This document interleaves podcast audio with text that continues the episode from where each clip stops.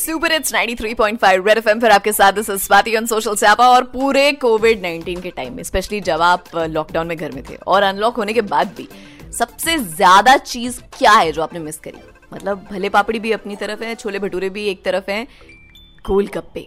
भाई golgappe is something that everybody crave for और जो ये बोलेगा ना कि लड़कियाँ गोलगप्पे मिस करती हैं that's not true even the guys miss golgappas and I know so many people जिनको सबसे ज़्यादा जिम छोड़ो स्ट्रीट फ़ूड खुलने में इतनी खुशियाँ मिली थी ना, मैं बता ही नहीं सकती आपको। एंड इसीलिए in the changing times in new normal जो है, कुछ शॉपकीपर्स ऐसे भी हैं जो बहुत ही नए आइडियाज़ के साथ अपनी दुकान खोल रहे हैं। तो रायपुर में एक आदमी ने अपनी पानीपुरी की शॉप खोली है, जिसका नाम रखा है टच मी नॉट क्योंकि यहाँ बिना कुछ टच किए ऑटोमेटिक जुगाड़ से लोगों को पानी पूरी खिलाई जा रही है। अब मेरे को भी दिमाग में यही आया, जैसे आपको आ रहा है कि पानी पूरी बिना टच के कैसे? क्योंकि जब तक भैया के हाथ गोलगप्पों में और गोलगप्पे वाले पानी में और वो आलू में नहीं जाएँगे, तब तक कैसे पानी पूरी का स्वाद आएगा?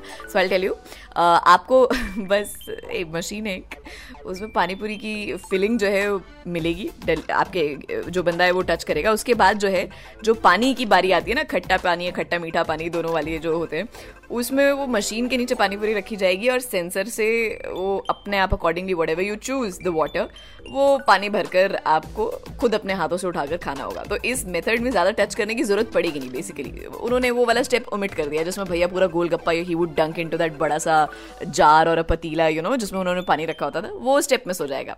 अब ये वीडियो देखना पड़ेगा because this video is getting really viral Raipur के अंदर। रेड एफ़ पर आपके साथ स्वाति बजाते रहो।